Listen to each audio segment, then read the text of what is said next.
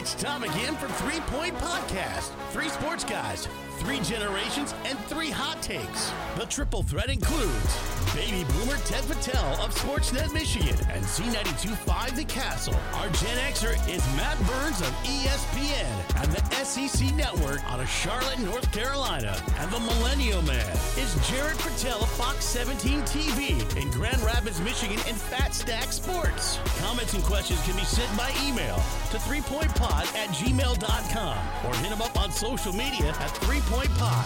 The fellows will get it rolling right after this from our partners.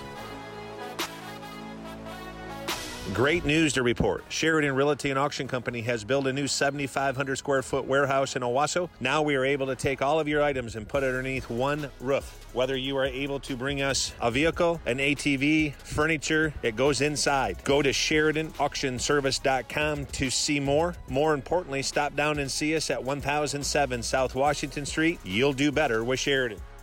Nelson House Funeral Homes' number one goal is to serve the families in our community. They're not tied into an out-of-state corporation or their board of directors.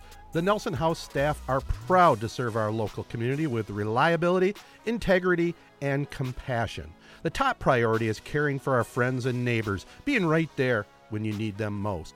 With unique service to represent unique lives in mid-Michigan, ensuring your loved ones receive the honor and celebration they deserve. The business started in eighteen eighty and continues the tradition today with chapels in Owasso, Chesanning, and New Lothrop. For more details, see them on the web at nelson house dot com or call them at nine eight nine, seven two three, five two three four. Rivals Tap House and Grill is the area's go-to spot for the best in food and drink. Meet up with your friends and catch your favorite sporting events on over twenty high-def flat-screen T Vs. And our one hundred twenty inch projection screen. Rivals can handle your large or small parties and is an awesome spot to put on your fundraising events. Weekly food and drink specials including gourmet burgers, wings, pizza, homemade soup, and salads. Rivals also stocks a large selection of craft and domestic brews. Rivals Tap House and Grill, the official gathering spot of Three Point Podcast, located on the corner of Shiawassee and M twenty-one in Corunna.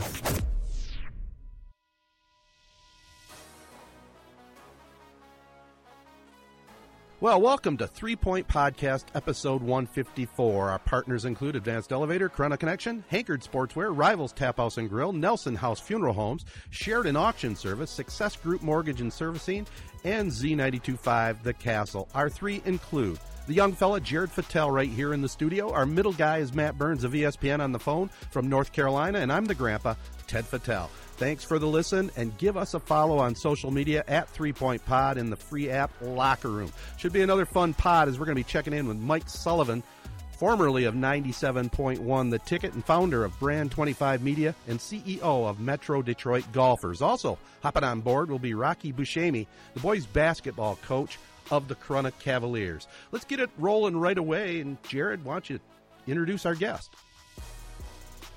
All right, we, we now welcome on Mike Sully Sullivan, who was formerly a producer at ninety-seven point one The Ticket in Detroit before he broke off and formed his own media company called Metro Detroit Golfers, uh, which has kind of since taken off, racking up over thirty thousand members and one heck of a golf podcast on top of that. Uh, thanks for joining us, Mike.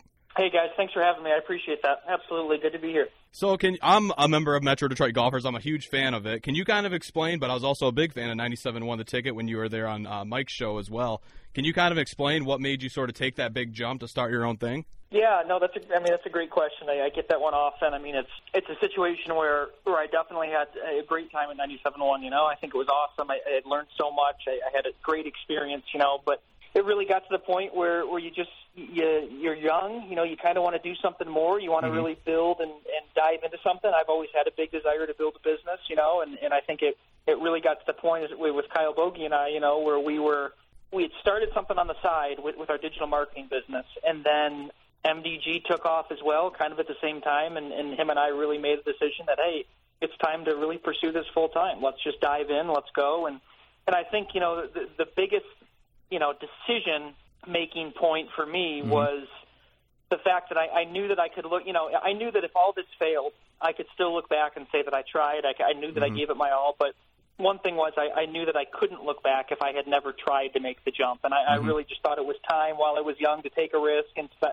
to kind of, you know, bet on myself and, and do something that I was really passionate about and, and building the business. So it's uh, so far so good. It's all worked out. It, it was a tough decision, but it also was an easy one, just knowing what I wanted to do, and, and I get it. But it, it was a, a great job I was in, and a lot of people would kill to have that job, and, and I didn't take that lightly, you know. But I think it was just a situation of really wanting to, you know, while you're young, go out and get more and, and really just build something on your own and, and dive into it full time and, and uh, you know, be your own boss. So that's kind of the long story short, I guess.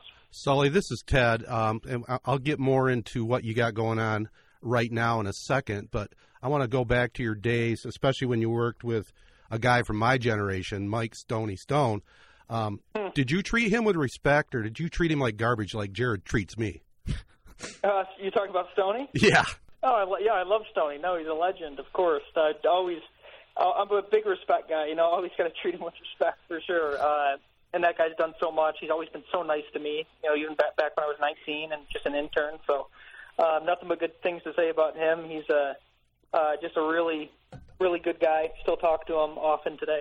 That's awesome. Uh, although M D G has like thirty thousand members uh, across all different platforms, there's probably some of our listeners that aren't totally familiar with what it is. Can you kind of explain uh, what it is the M D G is and maybe what you're trying to turn it into? Yeah, absolutely. I appreciate you asking that. Just the, just the um, you know, kind of the quick thirty thousand foot view on that is mm-hmm. that M D G is, is kind of the result of just an opinion that, that Michigan's a, a golf state and needed something like that. I think that, you know, when you look at the numbers, Michigan is, is third in the entire country in total golf courses. So it's a huge golf state, and, and there never really was a, a social media space for it, you know, mm-hmm. and I think that that's kind of what Kyle and I tried to do is, is really just create something that didn't previously exist. You know, we, we thought that it was a underserved market, and, you know, the main goal was to, to really uh, create a space for Michigan golfers just and to literally take, you know, that, that huge appetite for golf that exists in Michigan and digitize it, you know, yeah. create a social media space for it. And I think that we started with a Facebook group. You know, that's really been the, the main catalyst of it all, uh, mm-hmm. the Facebook group, and that's grown to over twenty-five thousand alone right now. And then between that, between the Twitter, the Instagram, the podcast, the, the text message list that we have, yeah, it's, it's just crossed well over thirty thousand, um, you know, recently. So it's been awesome, and, and it's, it's such a passion and really cool to kind of create something mm-hmm. that you, you thought there was a need for. You know, I, I think that, that, again, Michigan is such a huge golf state, and, and to create something like that uh, and see the success so quickly has been awesome. It really has been. So this is Matt. So as Jared mentioned before we started recording, I, I currently live down in Charlotte, North Carolina, but I'm I'm from the same hometown as Jared and Ted, right in mid-Michigan, and in college, I worked at a couple couple golf courses, so I definitely know the golf scene in Michigan. And, and you're making a good point. You know, I think a lot of people don't really realize how big the golf scene is in Michigan. And to that point, when I talk to people who are from the Carolinas, born and raised in North or South Carolina or even maybe Georgia and stuff like that, they and they're still in the area, and, and I tell them how many golf courses, how good the golfing is up in Michigan, they're, like, blown away because they, all they want to do is talk about Myrtle Beach golf courses and stuff like that. So can you talk about, like, what's the challenge of, you know, trying to almost, like, convince people, maybe from outside of the state, that, yeah, you know, in the summer, in the spring and summer, even in the fall, come on up to Michigan because there yeah. are a lot of great courses. Can you talk about that? Yeah, I mean, that's a fantastic question. I think that, you know, one of our main goals with this is to really promote Michigan golf more. So I think that's that's fantastic. And, And, you know, you're so right. It, it is underrated a little bit nationally. I think part of that is because on T V, you know, mm-hmm. you don't see it like you do some other P G A tournaments or destinations on T V. Of course, we now have the, the Rocket Classic here in Detroit, so people will see that. But, you know, I, I've always wondered that. I, I've always kind of thought it was a hidden gem, a little underappreciated. Mm-hmm. Um, it doesn't get as much love. Northern Michigan does not get as much love for the courses as, you know, a, a Myrtle Beach or a Southern California or a South Florida even does. And, and you know, I think that that is kind of a shame where, where there's so much great golf in, in this state. And one of the main differences, I think, with Michigan golf is that you can go up north and you can play golf courses for a heck of it's a heck of a lot better value. Mm-hmm. You can play courses up north for a hundred bucks, eighty-five bucks, hundred and fifteen bucks, that range. Where you know, literally, if you took that course and plopped it in the state of Arizona, you'd be paying you know two hundred and fifty dollars for a round. So I think that the value is really good. Um, I do think that definitely it is a little underappreciated, but you know, at the same time, to, to I guess kind of play devil's advocate to that, is I've been on several golf trips to Boyne, and one in particular stands out where where I was standing on the tee. At, it was, I forget which hole at Arthur, I think it was number six at Arthur Hills, mm-hmm. and um, ran into a group from behind us, and not one of them was from Michigan. One guy was from uh, L A, the other guy was from Texas, wow. the other guy was from, I think, like Nebraska or something. And, and my point is there was there was a group, a foursome of guys that had went up there solely because they did hear good things about northern Michigan. So, you know, I, I agree that I don't think it gets as much love. Um, mm-hmm. I, I do think that it's still pretty well respected, though. Um, and that's one thing that we've tried to ask people, you know, whether it's been tour players we've talked to or otherwise, just just to kind of describe Michigan golf, because, you know, that, that is a, a priority to promote it even more and, and hope that people get into it. Absolutely. I agree one hundred percent with what you're saying. It is one hundred percent uh, a hidden gem, uh, Michigan itself. One course in particular that you are a huge fan of, and it's my favorite course in the entire state, and that's uh, Black Lake. I've had a family reunion there every year, and it's been my favorite course growing up my whole life. I'm trying to put together a golf trip, though, with a lot of my friends, and they're a little bit hesitant to go to Black Lake because, like you've mentioned on podcast before, it's a hidden gem. Not a lot of people play it. It's in the middle of Onaway, Michigan, nowhere. Yeah. Can you maybe give like a sales pitch on why they should come play it? Oh, man, thanks for asking. I know that, yeah, I appreciate you knowing that, that tidbit and that opinion of mine. I think Black Lake is, is probably the most underrated golf course in Michigan. So the, the coolest thing about it is when you go up there, you're right, it's in Onaway, it's in the absolute middle of nowhere, middle of nowhere. um, but when you get on the property, it, it feels like a country club. The patio is beautiful, the bar is awesome, the, the driving range is across the street, and, and it's a grass driving range. Um, the course itself is long, it's tough. Mm-hmm. Um, I personally love the, the Michigan and the local angle of it, that the U A W runs it, and, the, and it's their course. They run it to this day, and, and anything anything that, that's U A W run, you know, is going to be very well taken care of. It's going to be every detail, you know, fine-tuned. So you, you feel like it's a private course, and it's very difficult, too. Mm-hmm. You know, the slope rating is, I think if you play it from the tips, I forget the stat that one of the starters told me one time, and I'll have to ask their G M about this, but it, it's it's one of the t- it's right behind Oakland Hills South as, from a slope rating, like the toughest course in Michigan. So it's extremely tough, but it is just true northern Michigan golf. It's in really, really good shape, and again, it is not an easy course, but uh, plenty of elevation. It's just uh, it, it's a, a top-notch place to play, and I'm getting excited just talking about yeah. it. It's um. definitely worth checking out. Does not get anywhere near as much love as, as certainly a Gray Walls or Boyne or Bay Harbor or Arcadia or anything like that. But but it is, I think, the definition of a hidden gem, and, and a course that um, if you're going up north, if you're even going to Petoskey, a lot of people go to Petoskey. Mm-hmm. If you're going to Petoskey, take the forty-minute drive and just go play it and, and see for yourself. It's really uh, really a good course. Absolutely. Hey, I got another question for you, Sully, going back to your, your broadcasting.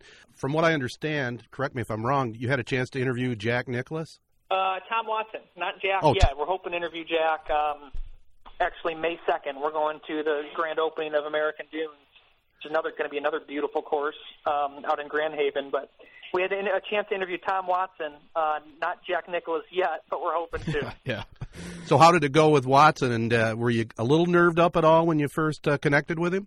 Yeah, I, I kind of was, to be honest. I usually, you know, I, I don't really get nervous when I when I talk to people. I've, I've met anyone from, you know, LeBron to uh, Miguel Cabrera to, mm-hmm. you know, any just huge names, right? But with Tom, when Tom came on that screen and was talking to us, it was kind of like, holy, you know, holy crap, it's, it's Tom Watson, that's awesome.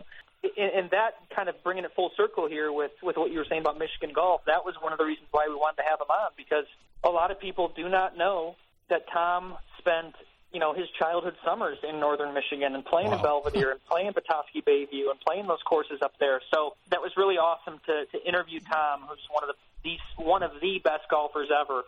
Um, he was won eight majors, and, and, and to, to really just talk to him about Michigan golf, that was the coolest part because, again, he's known for so much more, and he's known for the British Opens and playing links golf and stuff like that. But when you get a chance to talk to a guy like that and not just talk to him about Oakland Hills or talk to him about Warwick Hills or talk to him about, you know, the, the, the Metro Detroit-type courses, um, but to talk to him just about Michigan golf as a whole was, was really awesome. And he was such a just such a nice guy. We offered him to, hey, you know, feel free to promote whatever you want. Is there a charity? Is there a product? Whatever. And he, mm-hmm. you know, didn't even want to. He just said, no, I just enjoy the conversation. So just a, a true stand-up guy. Uh, really, really, that was a really cool highlight of my life and my career so far is being able just to have a discussion with him. It was great. That's awesome. And I love the book about his caddy, too, uh, Caddy for Life, Bruce Edwards. That's a great book. Uh, you mentioned Oakland yep. Hills South.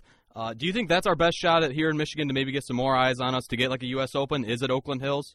Oh, yeah, one hundred percent. I think we, Kyle and I went out for our M D G podcast, Oakland Hills, and a couple few months ago we interviewed mm-hmm. Steve Brady. He's their head pro there, a legendary, just great, great professional. Um, and, and Steve, you know, while you'll never get them to admit it that they're going to be getting the U S Open, from all I've heard that it, it's going to be happening. The year you wow. keep hearing is two thousand twenty-nine, um, awesome. Oakland Hills South. They just redid the course. It's going to be an incredibly tough course. It's going to max out about seventy-seven hundred yards. There's going to be a two hundred seventy-five yard par three. You know, it's just going to be unbelievable. So I think that, that, you know, it's not even that I think. I literally expect Oakland Hills to get a U S Open um, before awesome. two thousand thirty. Sully, I was going to ask you something about social media. So we've you've been talking about it a little bit with the Facebook group and everything, how you guys have grown your new business. And obviously you know all about how crazy, I mean, for lack of better terms, how crazy social media is because of your previous job, your previous position at the radio station. And we, we're all Michigan football fans, um, so you know all about that Michigan, Michigan State, and, you know, all of sports, how crazy fandom or how, how crazy fans get on social media. So I just want to ask you, you know, you have a pretty good following yourself personally, and then now your your new business, you know, you're trying to build up a following there. How do you navigate I guess just how do you navigate social media with trying to use it in the way that it's intended to reach people, to, you know, get information out and all the positive mm-hmm. stuff that social media can be versus, you know, all the crap that is also on Twitter and Facebook and yeah. stuff like that. You know, you want to yeah, try to you know, use it to grow your business, for, but it's also there's some bad stuff out there. Oh, for sure. No, and, and that's really what, what our, our marketing company, Brand twenty-five Media, does is, is we help, you know, so many small businesses and, and even some larger businesses now with their social media presence. You know, I think that, that the one thing with social media right now is that COVID has proven more than anything um, the importance of it. And I think that every company is realizing that they have to go online, they have to be digital. And, and what you're talking about, too, with the, the toxicity of social media at times is, you know, that's that, that's you see that much more in sports. You see that much more in sports reporting and, and certainly politics. Don't even have to go there. You see all the, the, the hate in politics, um, anything on, on social media. But as you just said, you do have to navigate it from a standpoint of, of the positive versus the negative. And the positive is, yeah, it can be a great tool. It can be a great messaging tool. There's a lot of stuff that, that can be done well. It can be a great revenue uh, source for, mm-hmm. for people. Um But the negative is, yeah, you're always going to get haters. You're always going to get bad comments. I think that early on in my career, you know, I really would, would take that a little more personal and sensitive um, when I when I saw a hate tweet or something like mm-hmm. that. And now I, re- I really just do not care. Um, if anything, I feel bad for, for the person sending it. But I think that, that you're always going to get the idiots and the hatred in social media. Now, with Metro Detroit Golfers, that's been something that's been ninety-nine point nine percent positive. But mm. even in there, there's still idiots. There's still comments. There's still people you have to delete.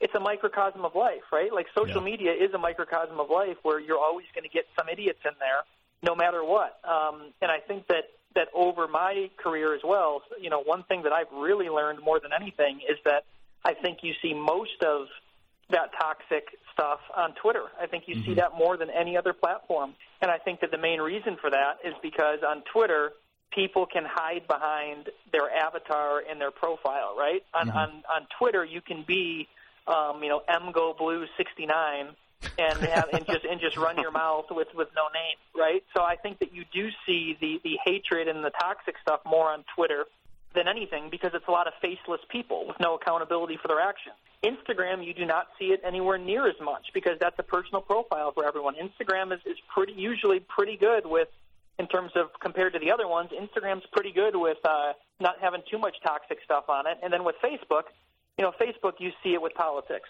Facebook, the, the issues on Facebook arise from political posts and people arguing with each other. And, and, you know, that's basically it because on Facebook you do have to have a profile as well. So to answer your question, as much as I love Twitter, I do see Twitter as probably the biggest, you know, toxic toxic pool yeah. uh, out of all the social medias, if I had to say. Yeah. Well, I, yep, I agree with that. Uh, just a couple more questions, uh, Mike, before we let you go. Thanks again for doing this. Uh, so I'm I'm a big I'm the biggest golfer amongst the three of us, uh, but I just graduated college. I don't have a lot of money to my name. Outside of maybe like the Arcadia Bluffs, the Quarry, the courses like that that are like three hundred dollars, is there a course around like the one hundred dollars price range that you mentioned earlier that I should one hundred percent play this summer in Michigan? Are you talking northern Michigan, Metro Detroit, or just anywhere in general? Across, across the entire state, wherever? Yes. So I would I would highly recommend if you're looking around one hundred bucks. I mean, we already mentioned it, Black Lake, fantastic, mm-hmm. right? Yep. Um, but besides that, I'll give you I'll give you two other ones. Um, Shepherd's Hollow in Clarkston is just top notch. Okay. Uh, it's a public course. I think that it's probably the most qualified course to host a P G A event. Now they never will because a P G A event, there's so much more. It's parking, it's grandstands, yeah. it's walkability. There's so much more. But from a pure course perspective, I think Shepherd's Hollow is just awesome. And then besides that, I would I would recommend actually either of these two, either Eagle Crest in Ypsilanti, which is just an extremely picturesque, on the water, beautiful type course that, mm-hmm. you, that you'll get your money's worth at that price range. Or I would say Eagle Eye in Lansing. Um, and Eagle Eye, you know, they have an island hole. You know, Eagle Eye is, is another one that's right around one hundred bucks, and and it's, as you said, you, you're trying to keep it, you know, treat yourself to a nice course, but you're not going to play, mm-hmm. you know, a two hundred, three hundred dollar course, which not that there's that many in Michigan anyway. So public-wise, yeah, I would I would definitely check out Shepherd's Hollow. I would do Eagle Eye, Eagle Crest. And then, if I mean, if you want, I'll give you one more, which, which okay. is the Orchards, which is another just great public course up in Washington Township. Just a fantastic one, and, and Jeff Stelkup does a great job up there. Shout out to him, um, their G M. But those are the ones I'd give you. I would say that if I had to even narrow it from there, keep it simple. Do one of the Eagles, you know, do the mm-hmm. Eagle Eye or Eagle Crest, and then I think that you'll really enjoy either of them. Yeah, I played Hawk Hollow before, which I'm pretty sure is like the brother or sister course of Eagle Eye, and then I have a I have a friend that's actually goes to school up in Eastern Michigan, so I'm sure he'll be down to play there. Last question for you before we wrap it up. You have moved on to M D G, M D G, but is there any specific sporting event that you kind of wish you might have still been back at ninety-seven point one to talk about with Mike and the guys? Yeah, that's a good question. I'm tr- I mean, cer- certainly, I would I would have loved to have still been there just to talk about the Josh Allen stuff and how yeah. right I was about that. You know, and, and how he uh, how he's killing it with the Bills. That mm-hmm. would have been fun. Besides that, I mean, it, it certainly would have been a heck of a year to talk about Michigan, Michigan State with, yeah. with Michigan losing to Michigan State again. That would have been fun. You know, I, I still, of course, keep in touch with all those guys and talk to them regularly, and, and you know, you miss certain things like that, but. You know, overall, just, just super uh, pumped up and excited about this next chapter. And, you know, I, there, there are certain things you miss, but there's certain things you don't miss, too. So mm-hmm. I think that, uh, you know, I, I, I had such a great time there. And, and there's certainly some moments, like I just mentioned, that maybe uh, you, you realize you would have had fun and, and miss. But, uh, you know, I still try to try to get people going on Twitter now and again. So I get my entertainment there. Well, Sully, we really appreciate appreciate the time. Uh, you know, it's so nice to talk golf when the weather is so cold outside. So yeah. We appreciate that. Again, before we let you go, uh, tell our listeners best spot to uh, check out your stuff. Yeah, thank you so much. I, I would appreciate, guys, um, if you're if you're a local golfer, if you're a Michigan golfer, just simply go to metro detroit golfers dot com, browse around, check it out. There's a ton of stuff on there. And then, obviously, you know, our marketing company, Brand twenty-five Media, you can go to the same thing, the website as well. That's Brand twenty-five Media, B R A N D twenty-five media dot com. Um, you can see all that we're doing from a social media and, and digital marketing perspective. It's, it's some cool stuff to browse around on there. So um, those would be the two, metro detroit golfers dot com and then brand twenty-five media dot com. And from there, again, you can find all of the, the social links and everything like that from the websites themselves. All right, man. Well, we'll check back in with you in the springtime, if you don't mind, and uh, catch up on what's going on and what else is new, okay? Anytime, boys. Thank you. I appreciate it. Sheridan Auction Service auctions are not like the auctions on eBay. They're authentic auction experiences that often take place in real time as well as online. A wide variety of items in real estate are always on their docket. Stay up to date by checking their website at Sheridan Auction Service dot com and sign up for their free email notifications. A world-class company with many awards, including honors from the Michigan State Auctioneers Association and the National Auctioneers Association, just to name a couple. Looking out for you. Sheridan Auction Service. Advanced Elevator Company have expert field technicians for troubleshooting, repair, and installation of elevators. An area business leader and a huge supporter of the Corunna Public Schools. Advanced Elevator. Success Group Mortgage and Servicing is a mortgage and land contract services company that is focused on your success. The home financing team has over twenty-five years experience in origination of all types of loans. Led by Jim Woodworth, Success Group Mortgage provides one-on-one service with a personal touch. You're not lost in the crowd like working with a mega-sized bank. Every transaction is given complete attention from the very beginning to the end. Located in downtown Owasso, call today for an appointment at nine eight nine, seven two zero, four three eight zero or find more information on the web at success group mortgage dot com. For anyone out there on Locker Room, we are a three-point podcast. It's myself, Jared, and Ted. You can see us up there. Uh, you can find our podcast anywhere you listen to podcasts. Uh, just search three-point podcast. And you can find us on all social media sites at Three Point Pod. So head over there and, and check out our stuff. And for anyone listening on the podcast, we're talking right now on Locker Room. So go ahead and download the Locker Room app. It's free. It's free to sign up. And we like to do stuff like this from time to time. So you can always join in and, and chat and, you know, have some fun. Give us your thoughts. So today we're talking about, as you can see up there in the headline, we're talking about, it's official. Dan Campbell is the new, the next, the, the most recent head coach for the Detroit Lions. And, you know, we knew that this was probably coming for a few days, but he was still coaching with the Saints. So they probably want, or well, they had to wait until the Saints were done in mm-hmm. the playoffs to make it official. Uh, he was a former player. He was on the oh and sixteen Lions. So, you know, I don't know how exciting that is, but at least he knows about the franchise. He knows the Fords. He knows about the fan base and stuff like that. So he knows Detroit. He's a former player. Uh, he has been an interim head coach. He was an interim head coach with the Dolphins. He was under five hundred when he was there, but at least he does have a little bit of head coaching experience. He's been coaching under, you know, Sean Payton with the Saints. So, you know, that's a good thing. But I don't know. I don't know what you guys think. It, to me, honestly, right now at least, it's a little underwhelming. People are really fired up yeah. about the six-year thing. He signed a six-year deal, and people are fired up about that. Uh, I'll just real quick. I don't understand why people are fired up about that because, as we know, these coaches rarely actually make it, you know, to that length of their contract. So this this could only be a two or three year thing. But to me, if he does actually make it six years, that means it's probably going pretty well. So the whole six year thing, I don't really care about. But yeah, that's my initial thoughts. What do you guys think?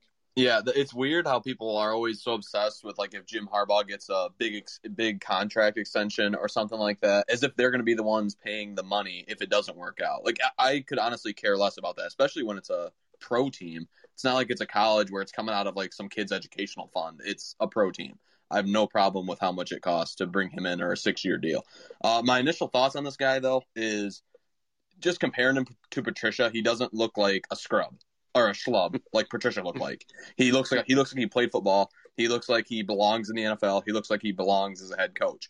I'm not a big fan of like the the goatee, like facial hair that he's got going on, but I can look overlook that because it seems like all the coaches and players that he's worked with in the past, Drew Brees is the biggest name I saw, where basically said this guy one hundred percent deserves to be a head coach. He knows how to work with the players. He's a player's coach. So for that reason, I like this guy because it seems like he's a big culture guy. And we talked about it on the pod before. That's what the Lions need. We don't we don't need an X's and O's guru like a Matt Patricia or so what he claimed to be. We need somebody that's going to be able to to kind of do what they did with the Browns, which is come in and change everything that they stand for and turn the fran- turn the franchise into something that is like a cellar, d- cellar dweller to a franchise that has some confidence and looks like they have like some fun playing football. And I think that's what he's going to bring. Yeah, and my thought is the six-year contract, that's non-issue at all. Uh, you just throw that out the door. The thing I do like about Campbell, he might not have been my first choice. I think I was leaning to Salah more, but uh, Campbell played in the N F L for eleven seasons. Jared, you're right on. He looks like, you know, he keeps his act together physically, which is going to be important. He's young enough. I mean, he's only forty-four, so he should be able to relate to today's players. And uh, I think I think it's not a bad choice. I really think time will tell, obviously, but I'd be curious to see how he uh, he interfaces with the new general manager. I don't know what kind of relationship they have together, but you know that uh, the new G M had to have some input at the final, you know, final decision. So let's see how they get along, what they agree on as far as player personnel and the X's and O's. I think that'll come. Uh, I, I liked his hire of his buddy there at New Orleans to as D, DC. this is kind of exciting. It's a new era. Matt Patricia's gone. Donald Trump's gone. What else is oh new? My, why did you, you have to throw that out there? Uh, inauguration. Well, it's inauguration day. It's in the news today. That's all. Exactly. And and this is the time that the Lions, that's this is when we shine, right? The off season. You know, we make either a new head coach hire or we have an N F L draft and pick up a few guys maybe in free agency that we're excited about. So yeah, this is our time to shine. And yeah, I do like Aaron Glenn, that who they're apparently going to hire as defensive coordinator, like you said, Ted. All these guys are like on paper, you know, there is a lot of promise there. So it is something to be excited about. I guess to me, why I said, you know, right now I'm a little underwhelmed is, and I'm sure you've seen me tweet it out, and I think I tweeted it out from the Three Point Pod Twitter page, a quote from Dan Campbell. It was from, I think, two thousand nineteen, but he was talking about his coaching philosophy, and he – He said that he kind of like follows the Bill Parcells coaching philosophy, I guess, which obviously isn't a bad thing because Bill Parcells is one of the greatest coaches ever, but maybe a little old school because Campbell basically said, like I'm paraphrasing, but he basically said that he's all about a strong defense, ball control, controlling the clock, strong run game. And I mean, he said, you don't win or lose with your quarterback. And we just got done watching his Saints team basically lose that game because Drew Brees is clearly washed up. And if I'm Matt Stafford, I'm sitting here saying, listen, I, I'm in the apparently I, I'm in the prime of my career, and, you know, his contract is coming up. So, you know, he wants to prove himself so he can get one more good contract to finish out his career. And you've got a head coach coming in who apparently has a philosophy that you don't win or lose with your quarterback. That's that's my thing to me. Like, if they're not going to, you know, Phillip Rivers announced that he's retiring, so people are starting to say the Colts could be a good spot for uh, for Stafford to maybe go. But if the Lions are going to roll with Stafford, I don't necessarily want a coach that thinks you don't win or lose with your quarterback. Am I wrong to think that? I, well, I mean, he is kind of right in a sense. A lot of the times that, like, the Seahawks and Rams, like, they succeeded when the quarterback was on like a short contract, like a rookie contract.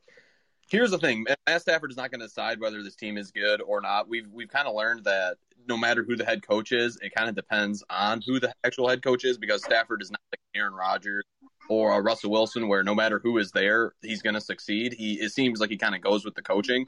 So I'm a little worried about that. Dan Campbell, the one thing that I think he might be a little too much of, and this is what I'm going to be looking for when he does his introductory press conference, is this is the guy like too buddy-buddy. I, that's everyone. That's what you worry about with these player coaches is, is he too close to the situation? He's never had play-calling experience either way. We have a new G M who is a rookie pretty much in his own right. That worries me a little bit as well, is these are two guys that have never done this before, and they're basically taking on the hardest franchise in the league to try to like jumpstart something new with. I don't know how with zero experience if that's a good thing or not. Yeah, and I'm maybe not, they're too dumb to realize how hard this is, and it's a good thing. I'm not too concerned with his philosophy. That's that's a pretty good, you know, formula for winning football games. The only thing I would have probably added to the end of that is, and and what some coaches, successful coaches, success, unsuccessful coaches don't do, you got to adjust your game plan to the talent you have. I understand, you know, what he wants to do, but he's got to look at what he has and go to his strengths and adjust as it goes down the road. Especially to your, like what you're talking about, Ted, and you've talked about on the podcast the last couple of weeks, or really since the last couple of months, how terrible, how porous the Lions' defense is. Yeah. So if his if his philosophy is like defense, ball control, we're going to be the the strongest defense in the league, uh, they better spend all their draft picks on defensive players and all their, you know, salary cap space on defensive players, because that defense is terrible. Horrible. So, you know, I don't know what he's doing there, but that that's something to think about too. Some a guy that I would trust more than just about anyone is Drew Brees, and here's the quote that he had about Dan Campbell. He said, uh, he's a tough physical guy. He just really cares about his players. You can see that in the way he talks to us, talk to his position group. He's just got a lot of great leadership qualities in that way, and I think he's just a good person. He's a person that you want to follow and a person you believe in, and you know he's going to be honest with you. So it sounds like we are going from what was the Patricia dictatorship, which was you somehow spoke out against him, or if you said anything negative about him whatsoever, even if you were a really good player, like uh, Big Play Slay, he was going to ship you out. So what I'm most excited about for this hire is it seems like a guy that we can root for. Whereas Patricia, almost from Jump Street, as soon as he walked in, I was like, get this guy out. He needs to be fired immediately right after that Jets Monday Night Football game. So that's one good thing we got here. He's going to run it like a dictator, or he's going to run it like a democracy and not a dictatorship. Yeah, I'm looking forward to that part of it. I agree with you on that. Also, you know, we had people that were bunched up on the contract, and some people are bunched up a bit because he has never been a coordinator. But you got to kind of throw that out the door. I mean, he was assistant head coach for Sean Payton, and he did actually run a team like Matt set up at the beginning. The Dolphins, he was there for twelve games in an interim uh, and didn't do that bad. Yeah, he was a five and seven. But at least he knows what it takes to stand on that sideline and make the decisions. That's a good thing. No, definitely. And and like you said, Jared, bringing up Drew Brees, um, you know, basically backing him, like what, what you just said, uh, Dan Orlovsky has completely backed Dan Campbell, too, and said that he should be a head coach because Orlovsky was on that oh and sixteen team when Dan Campbell was there. So, you know, he saw him as a player, and, you know, he's he has said that he has kept in touch with him, and they're still friends and all that kind of stuff. So he knows him too. So, right, you've got current players, uh, former players, analysts, you know, stuff like that, all saying that this guy deserves a head coaching chance, that he he he can be a good head coach. My one thing with that, I love hearing that. I love hearing Bree say that. I love hearing Dan Orlovsky say that, you know. But how often, the one thing I do think about that sometimes, how often when a new head coach gets hired, do you hear like players come out and say, no, that terrible hire. No, that, that that's bad. I will say, well, the one you thing know? I'll say, you, when, when Patricia left, uh, it was right around the same time that the Josh McDaniels was thinking about leaving the Patriots, where Bill Belichick basically broke out everything he had to keep McDaniels there. And then when Patricia left, he didn't give two shits. It, it yeah. seems like the Saints are going to miss this guy, and the players are going to miss him. We didn't get that feeling with Patricia. Maybe that's not a good like comparison, because Patricia might have been the worst head coach to ever set foot in the N F L.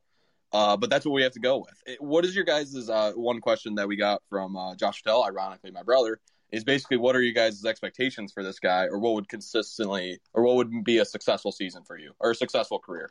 Well, that, just real quick for me, like what he also added is about changing the culture, and he said five years-ish. Like, yeah, that's part of the thing. Like, the Lions, we've talked about it a hundred times on the podcast. The Lions need a huge culture shift and, you know, need to change everything within the culture. And, you know, yes, we have said, or at least I have said that in the N F L, you can change things pretty quick. I mean, look at the Browns, look at the Bills. But for the Lions, like, this isn't just like an overnight thing, like coming in and saying, hey, new head coach, complete different culture, because it's still the Fords up there running things. It's still, you know, that same old Lions mindset. So, right, do you need to give him the six years? Do you need to give him four or five years? You know, I don't know. So, look, but to answer your question, Jared, I mean, successful is getting back at least like in the playoff hunt. Like, I know this year they were kind of acting like they were in the playoff hunt a little bit, but, you know, we, we knew they weren't really a playoff team. So I think that getting back to the nine, eight, nine, ten win mark and actually contending for the playoffs is is really what the Lions should like be asking for, I think. Yeah, I agree with that one hundred percent. And I think uh, the culture, again, th- that word culture will get used a lot. They, that's going to be the first test for him. If he can make some sort of move to change that culture within the first year or so, then I'm going to be on board with it. You know, the wins will come. Uh I think he has the capability of doing that. We will see. The one thing that concerns me a little bit on the culture is Wood kept his job, and he seems to me yeah. to be a yes man, uh, a, a man who, you know, kisses the Ford's butt, Sheila's especially. How he kept his job, there's got to be some reason why, because it certainly can't be on performance of his involvement in the hires the last couple times. Yeah, I don't I don't understand. I mean, the biggest part, the thing he's got to do from day one is get good coordinators in there. And I look at Dar- Darrell Bevell, which apparently was like a huge, he was almost like going to get the job. He was second uh, to Campbell, like in terms of like the hiring. I, I need him out. I-, I didn't see anything from any of these coordinators. If you remember when Patricia took over, he kept Jim Bob Cooter, who was a who thought we thought was a really good coordinator at the time. Uh, and maybe he still is. He just had Patricia put his hands all over the offense. But there's no one in the, like, he needs to just get rid of everybody in the cupboard, whether it's Bevell, whether whoever the heck it is, get rid of everybody and just start from scratch. The culture never works when you keep, like, half the guys from the previous regime because they're always going to try to undermine you. Like, I almost feel like Bevel, at the first sign, he's going to backstab this guy and try taking his job. Get him out. I don't want him. These, these guys are part of a losing regime. Get them out. one hundred percent agree, Jared. one hundred percent on that. Got to get them all out, start over, build your own regime. So going back to what you said, Ted, drain the swamp, right? Is that basically what you're alluding to? I was going to let it go, but hell yes. uh, so, I mean, to that point, you're talking about the coaching staff, but what about also like some former players? I mean, obviously there are some guys like Trey Flowers and some other signings that Patricia did that you're you're almost kind of stuck with. But I mean, like like I mentioned it a little bit earlier, Matt Stafford as the quarterback, like – Uh, you guys know where I stand. I'm a huge Stafford slappy. I think there, he still has a lot left in the tank. I know some injuries are piling up, but I, I, I still think it, it would be tough for me to trade away a quarterback that good. But where do you guys stand? Like you just laid it out, Jared. New coach, new regime, new new coordinators, everything like that. Do you also, are you looking to ship Stafford out of town, maybe to the Saints, maybe to the Colts, or are you wanting to hang on to him? That's sort of the people in the locker room decide. I'm not sure how much of a leader Matthew Stafford actually is. It seems like he is kind of the face of the franchise as the quarterback and in the locker room. So I think because of that, you don't want to ship him out because you're just going to turn the entire locker room against you right away, which whether you're not, you're a good culture guy or not, I don't think that's a smart move. Maybe wait a year, maybe draft a quarterback to be his replacement and then do it kind of that way. Uh, I'm also worried is about this guy with uh, Kenny Golladay, whether or not he's going to extend him or not. I think that's another big signing where he needs to bring him back because you don't know if he's a glue guy in the locker room. And that's another way that the entire team can just turn on you in the lick of a, in a split second if you decide to ship out one of their favorite guys. So I think they got to bring both those guys back. Even though I'm not the biggest Stafford fan, I think you got to bring him back. Yeah, you, you have to wonder. I, sorry, I don't know if you were about to jump in, Ted, but like what, what you're saying, Jared, you know, when Patricia traded away like Quandre Diggs and Darius Slay, two guys that he was saying he moved because of the culture, because of the locker room stuff. But, like, as far as all the players said, players love Diggs and Slay. So, right, they, you know, that that is a good point what you're talking about. You don't want to trade away, you know, players that the rest of the locker room likes. Yeah, and this is no secret for anybody that listens to our podcast, maybe some new listeners here on the locker room, but I'm the old guy. You know, I've been around. I was born when the Lions won their last championship. I was one year old, but I got to tell you, Matt Stafford is the best quarterback we've ever had. I have not seen anything other than victories, which I think it's a little bit unfair to put on the quarterback alone. And he is the face of the franchise. That goes with the territory. I get it. But I don't think the fact that they haven't been successful and haven't won a playoff game, I don't think you put that on Matt Stafford. You put that, again, the big C, the big culture, the head coaches they've had, the cancer in that locker room, but not Matt Stafford. And if I had a vote, I've said it before, he's thirty-two years old. Yeah, he might be going on thirty-three, but he still has the talent. You build enough talent around you, and their offense right now is right there. They don't need much help on the offensive side of the ball. Matt Stafford can win a Super Bowl with the right talent around him, but you better do something on the other side of the ball. That's the end of the story. Do you guys question a little bit the search? Uh, apparently, Campbell has only interviewed twice, never did an in-person interview, only, and basically the second interview, he was hired right after the interview. I don't, do you really think that for an N F L coach, you get everything you need from just a couple of, like, Zoom calls? I, I don't know if that was the best way to do it. They felt the need to bring a general general manager in person to interview, but they didn't do that for the head coach position, which it almost seems backwards. Seems like the G M could just do his job from a computer and watching the N F L draft, whereas the coach has to be more hands-on, maybe see how he interacts with the players. I mean, if I'm being honest, I, I know we're having some new hires come in, but it's the Lions, so I wouldn't be surprised if they botched the whole thing. Well, yeah, I that is that is sad to say, you know, and again, we keep we keep thinking about being longtime Lions fans and what we had to put up with. But my only question or comment on that uh, is – first impressions, you know, I've been around, again, like I said, a long time. First impressions of people, you can you can come up with a pretty good feeling of what they're all about. So I'm not too concerned about the inter- interview process at all. Yeah, and then I, just a few, and then there's a reason that it seems like everybody's interviewing Eric Bieniemy, but from what I've heard is that he's just a, he's not a very good interviewer. Like you said, initial reaction, and so I'm thinking that that's why they decided to stay away from him. from what I heard, they reached out to Iowa State's uh, Matt Campbell, but he did not even want to get interviewed by this franchise. So that's kind of hilarious that he would rather stay in Iowa than come and coach an N F L team. So that's a little bit of a slap in the face. That's what I, I do wonder sometimes. Like, people are, it, it looks like Bieniemy might go another off season and not get a head coach job. And, you know, people are starting to wonder what's going on there.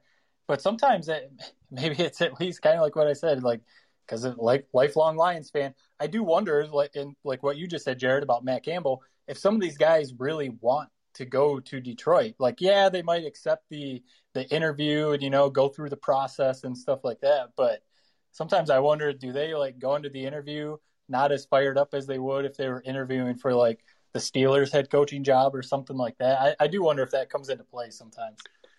Yeah, and you know, another thing too with Campbell, he's he's a pretty young guy still, and you yeah. know, not every college coach is out to be a pro coach. I mean, he may make a step down the road, but it just might stay in college. Yeah, yeah, that's possible. One uh, thing that I feel like we got to throw out, maybe we don't, but I'm just going to throw it out anyway, is uh, it's the first thing you see when you search this guy's name on any sort of website or anything is, apparently when he was in college at Texas A and M, he threw out like a homophobic slur at a pep rally. Uh, he basically said something along the lines of, Texas has, you know, blanks at their school, and I'm glad we don't hear.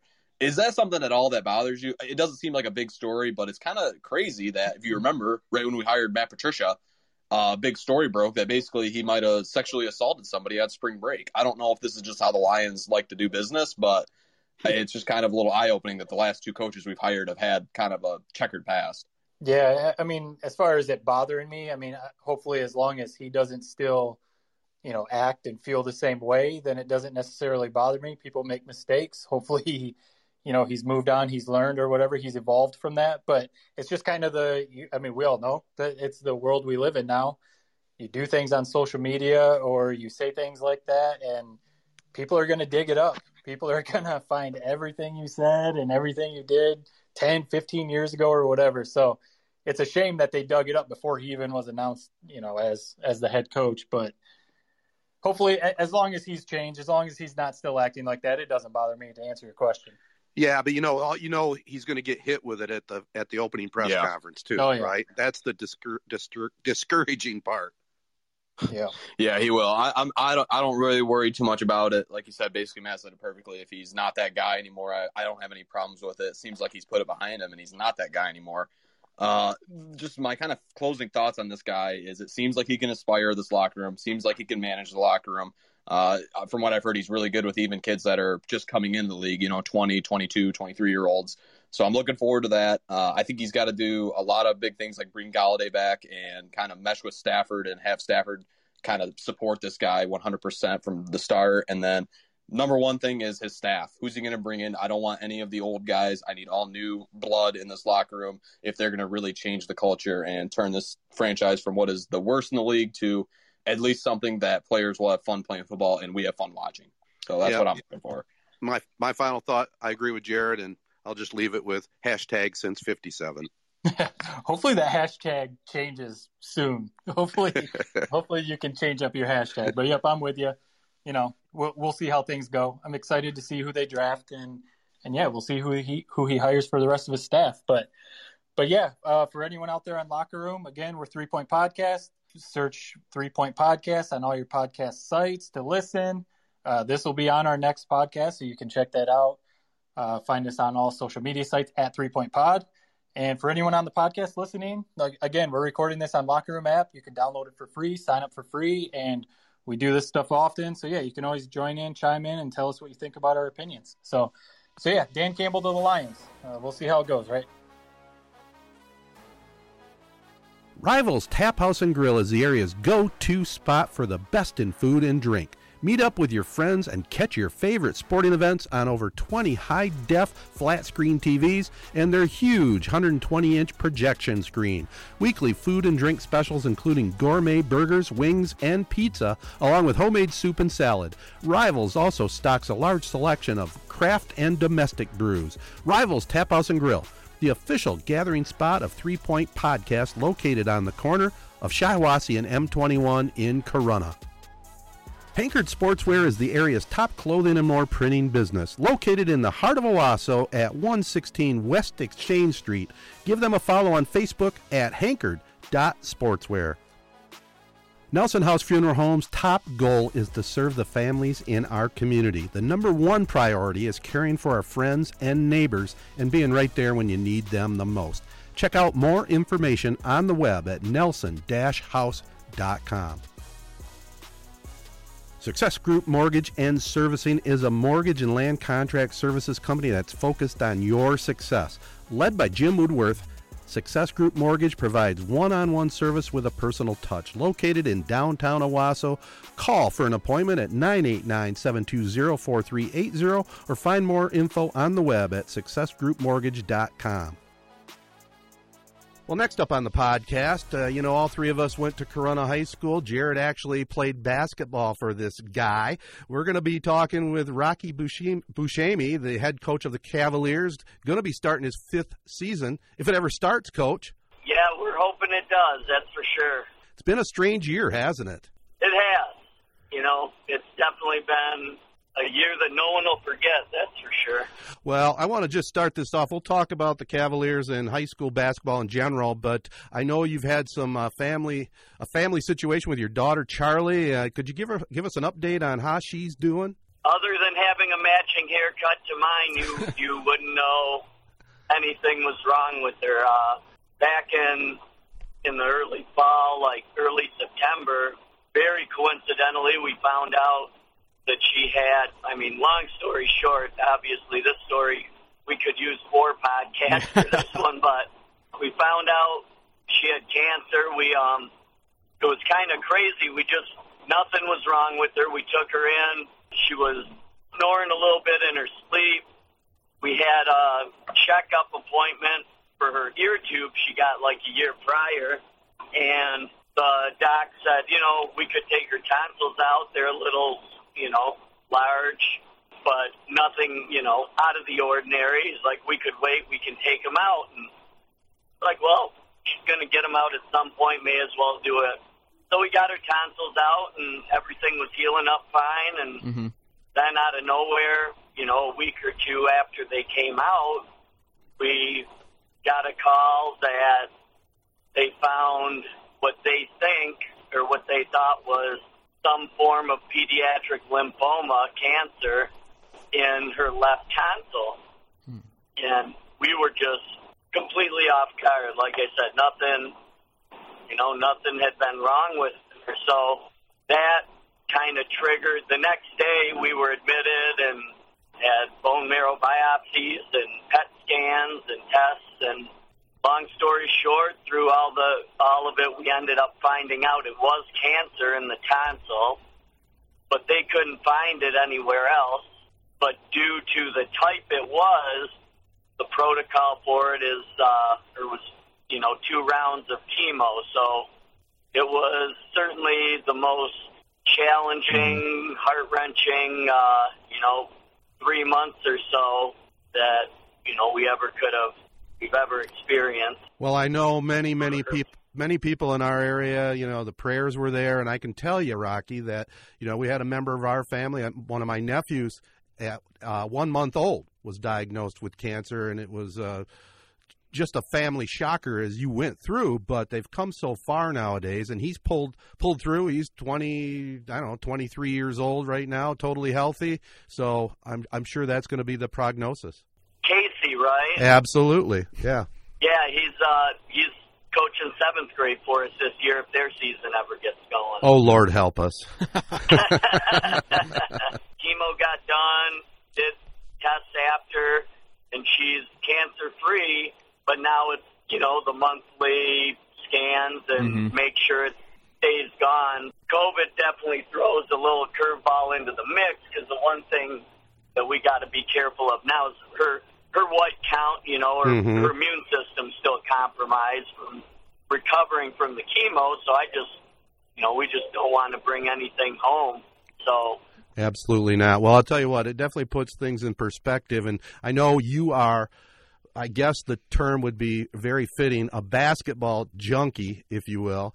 Uh, I know you had a long career at Detroit Loyola, put up some big numbers, one seventy-six and seventy-four, made your way to Corunna. Really, ironically, we're talking family, and it was a family decision, right? You wanted to come to a, a smaller town atmosphere and, and get in the school system and settle down some roots. And uh, now, like I mentioned, you're getting ready to hit, head into your fifth season. And uh, how are things going?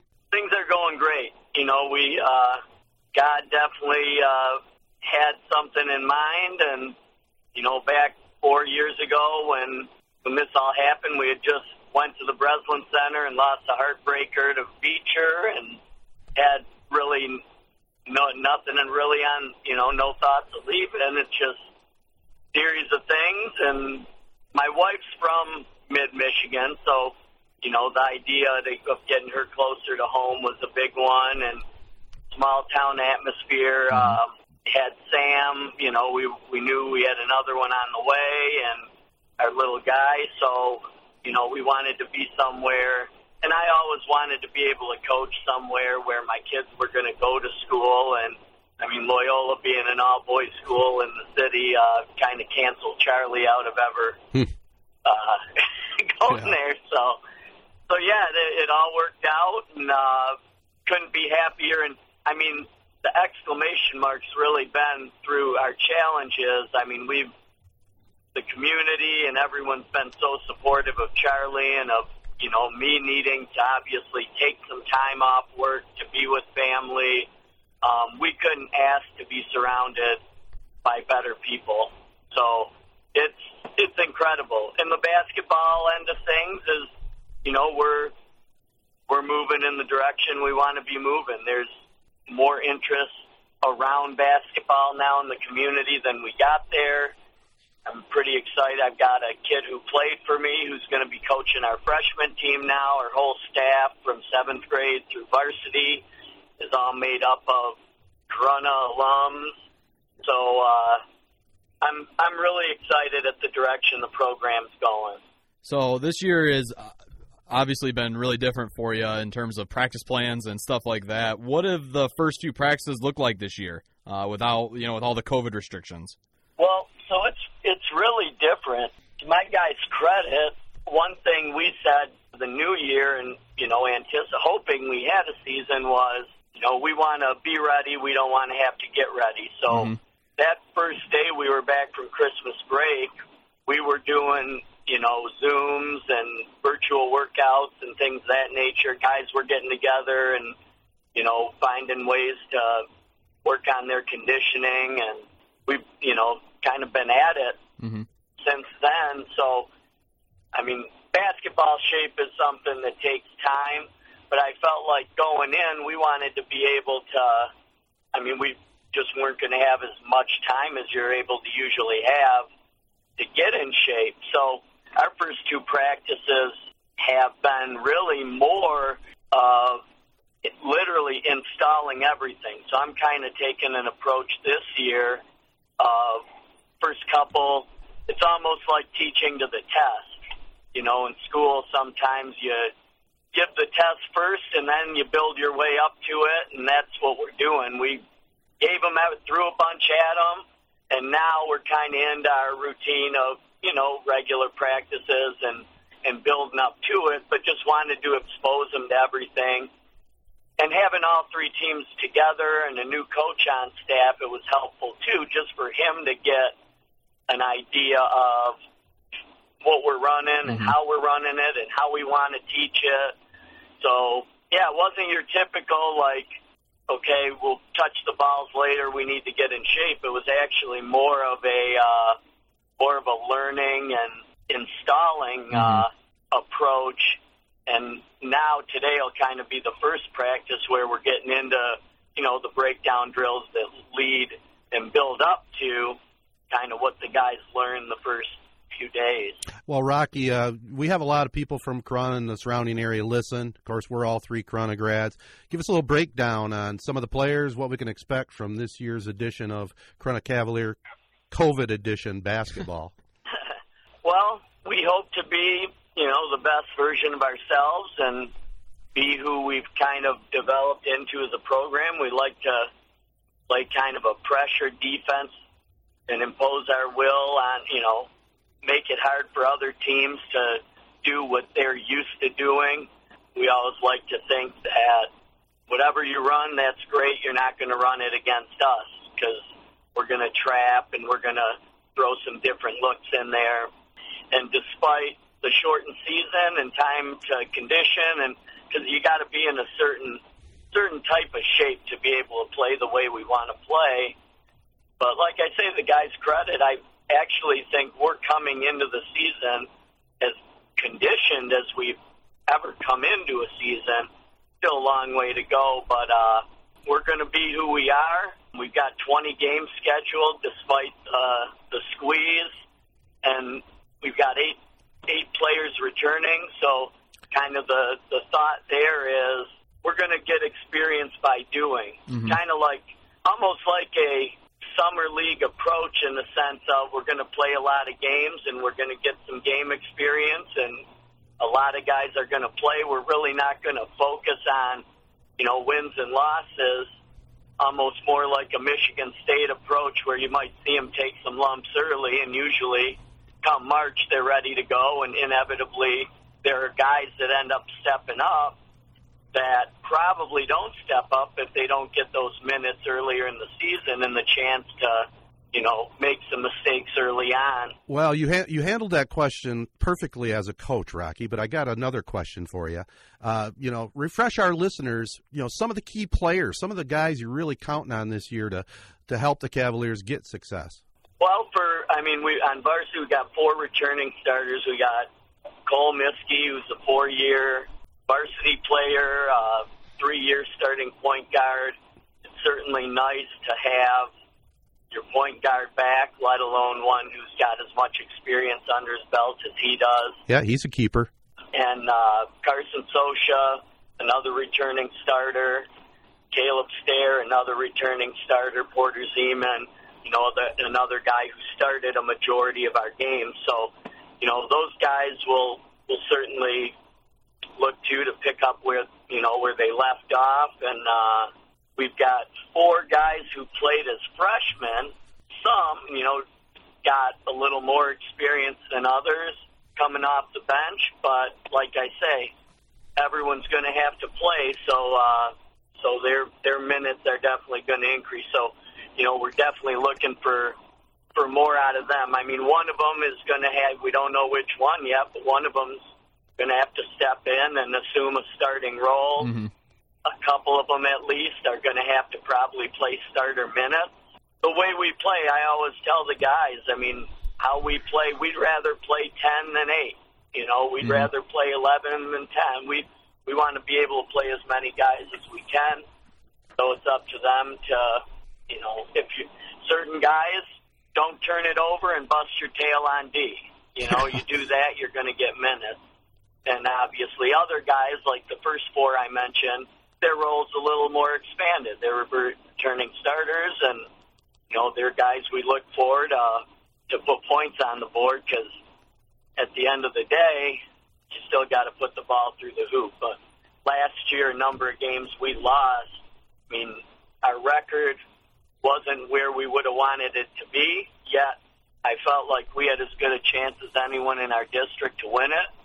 And we showed the type of team we were by taking Ovidelsey, a really good team, all the way down, you know, pretty much to the buzzer, and, you know, lost lost a close one to them. Mm-hmm. But uh, at the end of the day, I look back and kind of reflect on the losses, and it was really just didn't score enough. We lost, you know, a game in the forties to Goodrich, who was number two, finished number two in Class B, so...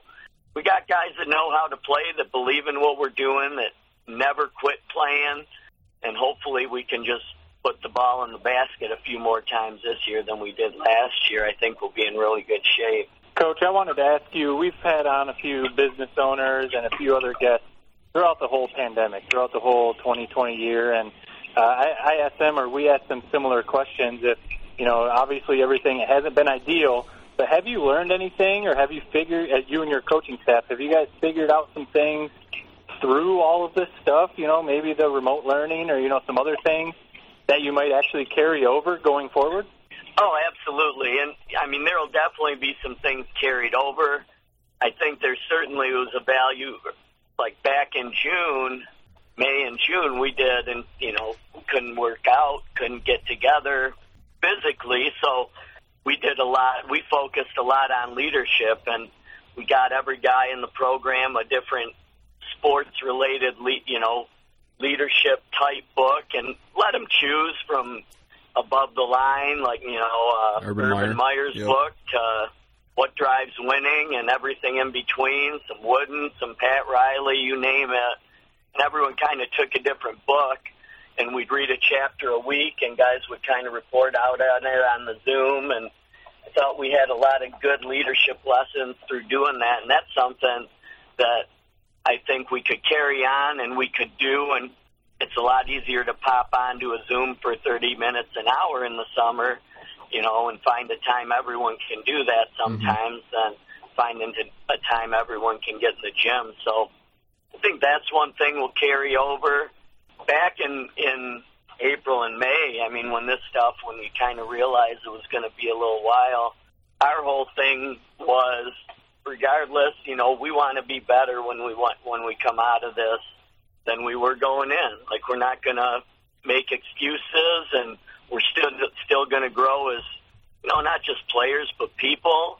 We did, you know, a lot of Zooms just looking at the playbook. You know, watch some film. We stayed active, and we got better in some of those things.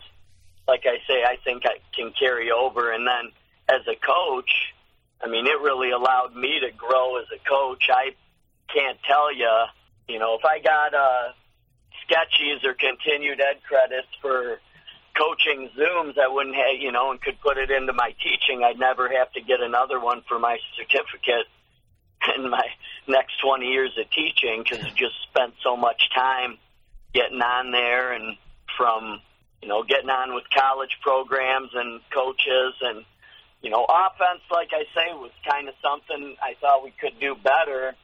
So my whole off season was committed to finding some different things. Like, we're not changing our offense as a whole, but mm-hmm. there are some things, quick hitters, ways to get into our offense, baseline out-of-bounds plays, different ideas that through doing all that stuff, you know, we kind of grabbed onto and took, like anything, like any P D, you take what you can use, and, you know, the rest yeah. is just information that, you know, you, you kind of put in your back pocket. But there's four or five different things we're going to use this year, even though it's a shortened year, that I wouldn't have gotten had I not had the extra time to to do, you know. Despite despite all of it, I feel like we all, you know, players and coaches, really, really used the time the best we could mm-hmm. and found ways to grow and get better. So I feel good about that.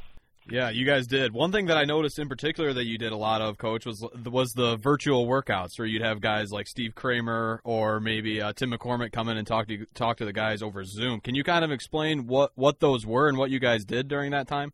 Well, for some, you know, guys like we had Trey Robinson, mm-hmm. former Michigan player, you know, on, who's in the N B A now, Tim McCormick, uh, guy Eli Holman, who was uh, – who was a really good player at U D Mercy, and now who's kind of like the Shaquille O'Neal of China. He's had about a ten-year career over there. And it's funny, like, he could, he's had N B A workouts, could make the team, but, it, you know, the guys kind of even asked him on the Zoom. Like, it just gives you an understanding, like, how globalized this game is. Yeah. And he's like, you know, I can come over, I can play in the N B A and be, you know, a third-string center, second string center, or I can be Shaq over here. I would, I would probably go to China too. So, uh, so yeah, some of those guys, it's just more talking about things like work ethic and mm-hmm. leadership and determination, kind of sharing their, you know, experience, strength, and hope. And then guys like Steve Kramer, Steve actually came on, and he, he worked us out these last two weeks leading up to the season with virtual workouts, and he was absolutely phenomenal. as much as I like to think I can still play a little bit, it's great to get a guy like him on that can do a ball handling drill and look like Steph Curry doing it, you know, and model it. I mean, he did every workout with the guys. He made it very competitive. I mean, at the end of the day, like, he's a pro in that. So mm-hmm. I've just always, one thing I've learned through coach, like as a young coach, I always wanted to be the guy to do everything. And now it's more about, like, finding different voices for my guys to hear. And if there's someone who can do what I want to do better than what I could do it, shoot, I'm going to do everything I can to bring him in. And that was Steve with the virtual workouts. I mean, he lives in Myrtle Beach now. He travels the country and runs camps. He trains, you know, everything from D-League guys down to, you know, high school kids. So he certainly has an expertise, and it was definitely evident these last two weeks because the kids were incredibly engaged. Well, I'll tell you what, it's uh, this COVID thing really had to make you do some different things, and it sounds like you uh, you made the right moves. We can certainly tell you're passionate about the game of basketball. Uh, looks like the Cavaliers could have an interesting season this year, and uh, I know you got to get to practice tonight, so we really appreciate you taking the time joining us here, Rocky. And again, uh, we want to send all our best to you and the family, and especially Charlie, you know. Get well soon. That's all I can tell you. But uh, appreciate the time, Rocky, and uh, we'll be talking to you in the gyms, okay? All right. Thanks so much. It was great being on, and, and you guys take care, too. Advanced Elevator Company have the very best trained professional field technicians and project management for installation, troubleshooting, and repair of elevators in the entire Midwest. Conveniently located with world headquarters in the heart of Owasso, Michigan, the Janka family are longtime huge supporters of the Corunna Public Schools. Advanced Elevator Company, area business leaders, and proud member of the Shiawassee Regional Chamber of Commerce since two thousand. The Hankerd Sportswear team pride themselves by giving a good product at a great value. The area's go-to clothing and more printing business with many loyal customers. They do it by providing a one hundred percent guarantee to satisfy your expectations. Hankerd Sportswear always have Owasso, Corunna, and Saint Paul school spirit items in stock. Also, special items for family, sporting, business, and charity events. Call them at nine eight nine, seven two five, two nine seven nine. Stop on into the store on Exchange Street in downtown Owasso and follow them on Facebook at hankerd dot sportswear.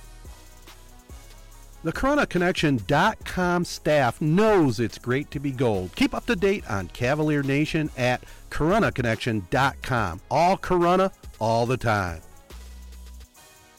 Well, that's a wrap, everyone. Follow us. Let our partners know you listen in. They include Advanced Elevator, Corunna Connection, Hankerd Sportswear, Rivals Tap House and Grill, Nelson House Funeral Homes, Sheridan Auction Service, Success Group Mortgage and Servicing, and Z ninety-two point five The Castle.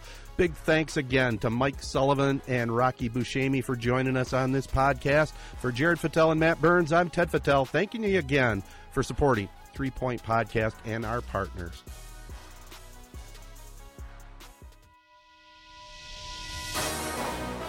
Three Point Podcast is syndicated worldwide on Sports Radio Detroit and M W S N Radio. The show is a Sportsnet Michigan production recorded at the W J S Z Mid-Michigan Studios. Spread the word to your friends and family and subscribe on Apple Podcasts, SoundCloud, or any of the other big podcast hosting sites. Comments and questions can be sent via social media at Three Point Pod or by email to three point pod at gmail dot com.